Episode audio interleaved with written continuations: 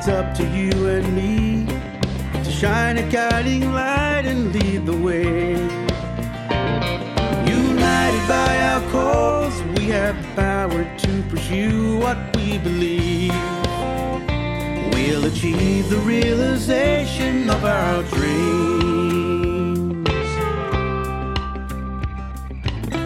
Hello and welcome to this week's episode of New Horizons. I'm Vaughan Bennison. Thanks for your company. Over the last few weeks, we've been promising you a program on discrimination. Well, we're going to deliver on that promise this week. In fact, for the next two or three weeks, we're going to be talking with Martin Stewart, Blind Citizens Australia Advocacy Officer, about discrimination. We have a few case studies which have been sent in by listeners to the program, and we'll be bringing you those case studies over the next couple of weeks. Martin Stewart has been Advocacy Officer with Blind Citizens Australia for the last three and a half years or so, and he joins us now. Let's talk a little bit about your current role. What does that encompass, and what is your actual title?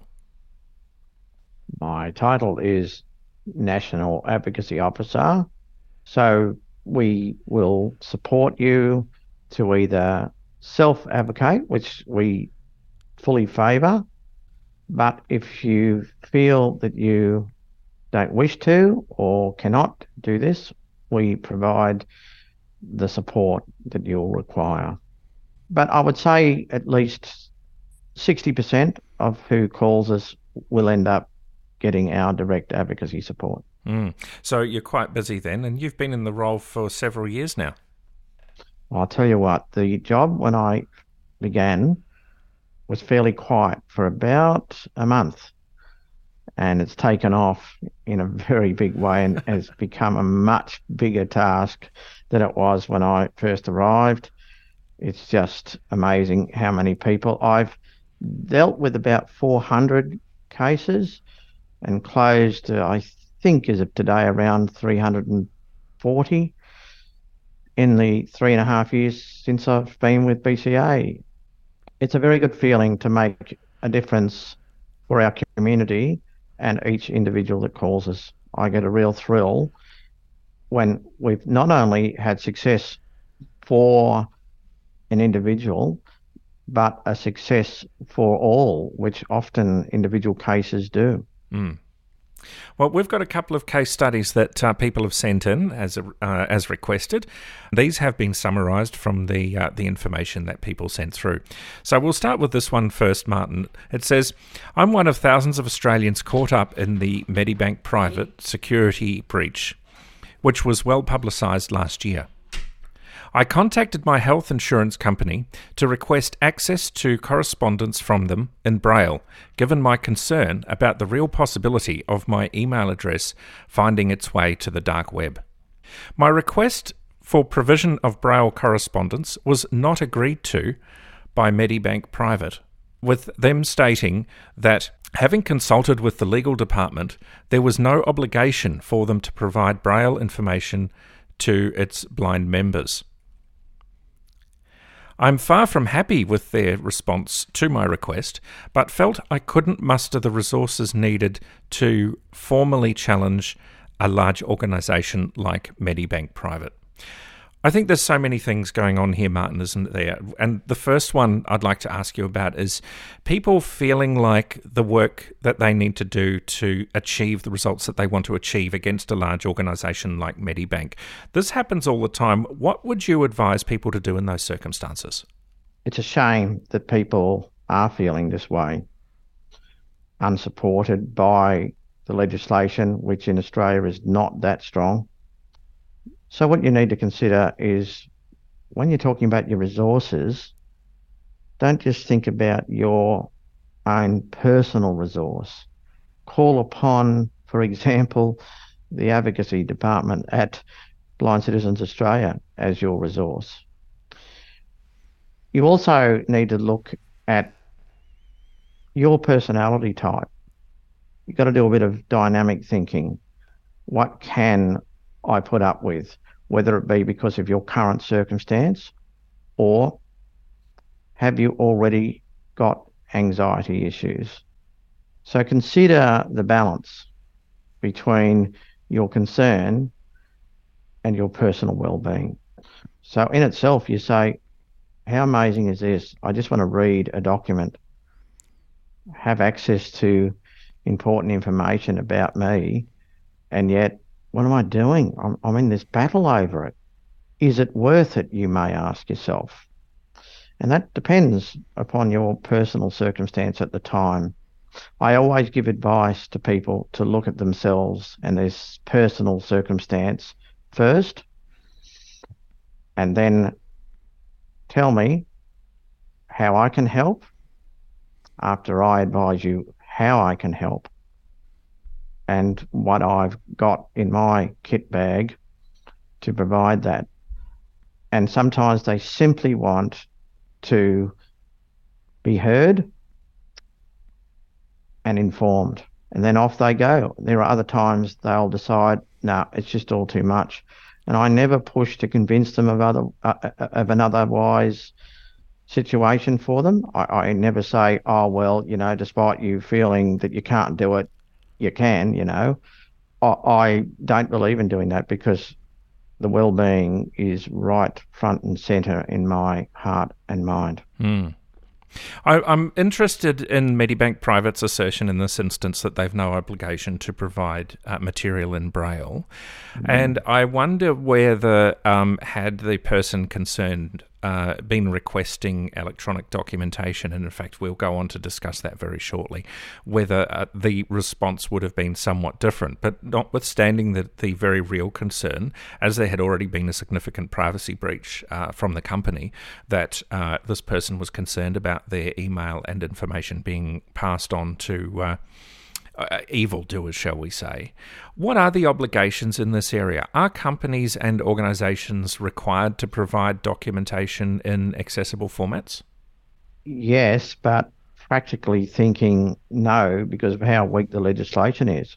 So it is unlawful to not provide material if it creates a discriminatory outcome, which in this case it would because it's the only way that the person can read the material that they require.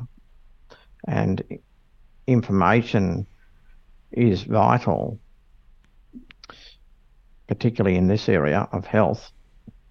So the answer is yes, but in fact, the law doesn't enforce that. You've got to prove everything. So you've got to go to the Human Rights Commission, and if you don't agree there, you've got to spend a lot of money and take a lot of risk to, to take it to the Federal Circuit Court. So we've got to reform the legislation that guides what should happen, what is regarded as a a lawful circumstance that would exist, and that is that the person does get provided with the material. The problem is the law doesn't back up that principle. In Australia, we are not well served by our what should be supporting human rights anti discrimination legislation. There were a couple of proposals that were put to this person by Medibank Private, one of which uh, I'm really keen to get your thoughts on. And that was the suggestion that this individual go to one of the Medibank Private offices and ask a staff member to read any letter received by me from the insurer. I know this has come up a number of times with people who've been provided information in formats that are not suitable to them, and and uh, you know the the companies concerned have offered um, the support of members of staff. And sometimes that works well, but other times it encounters significant problems. For example, um, I've had experiences uh, at visiting post offices where uh, postal staff have said, No, I can't fill that out for you because if I do, I'm liable for it, so I can't help you with that. Um, go and get a carer to do it for you. What are your comments around that sort of area? They're not providing what the person actually has rang for them to provide. That's the first thought. And secondly, the inconvenience, lack of privacy, as the individual has said and expressed, are real concerns and actual concerns. The lack of wanting to help purely because they've been told by security or legal department that there's serious reasons why they can't do it. So there's more of a can't do than can do approach. In other words, there's not a helpful attitude. You've got to come up with a way to influence the culture that's driving the response. Not easy, but is possible. Mm. Is there an argument that says that providing material in accessible formats for blind and vision impaired people makes good business sense, especially considering that uh, they don't hold a monopoly in this instance, for example, in health insurance, but in others, of course, there's uh, health provision and there's all sorts mm. of uh, other things where this becomes a problem. Uh, telephone bills and things are often provided in inaccessible formats. Would you personally go to a provider where you could receive your information in accessible format over one where you couldn't? Most definitely. Mm, so would I. And that's got to be pointed out to the organisation. If you've been there for quite some time, your loyalty to them, how about a bit of loyalty in return? I think it's forgotten automatically when you declare your vision loss that you're a customer. The vision loss becomes the issue rather than the fact that you're a loyal customer and that you've decided to either land there to be that customer or you've been there for quite some time. You're paying, you're actually paying for their service and you want to stay with them and you want to keep paying them. It's something that I don't think is well considered as part of the approach to you. One of the things that uh, this individual points out is that uh, by making a good decision to provide accessibly formatted documents and accessible materials, it opens the door for a lot more. Uh, for a significantly greater number of blind and vision impaired people to join the ranks of, of clients of this organisation, and you know that's a very real, uh, a very real argument, and uh, you know that's got to make sense to someone, surely.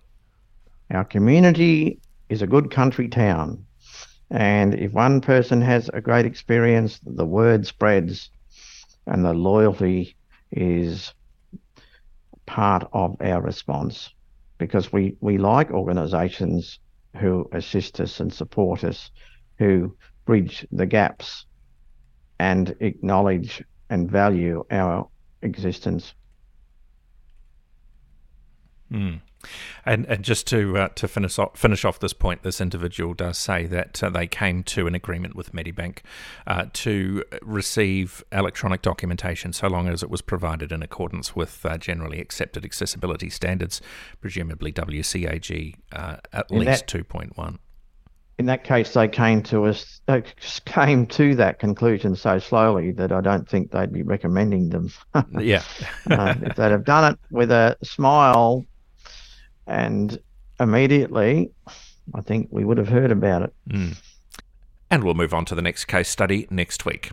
If you'd like to get in touch with Blind Citizens Australia, that magic phone number is 1800 033 660. 1800 033 660. And uh, of course, you can email bca at bca.org.au. bca at bca.org.au.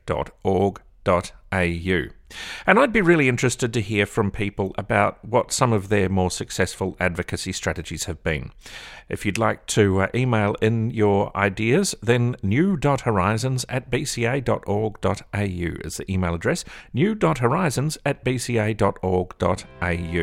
In the meantime, take care. I'll talk to you again next week. We'll achieve the realization of a dream of our dreams.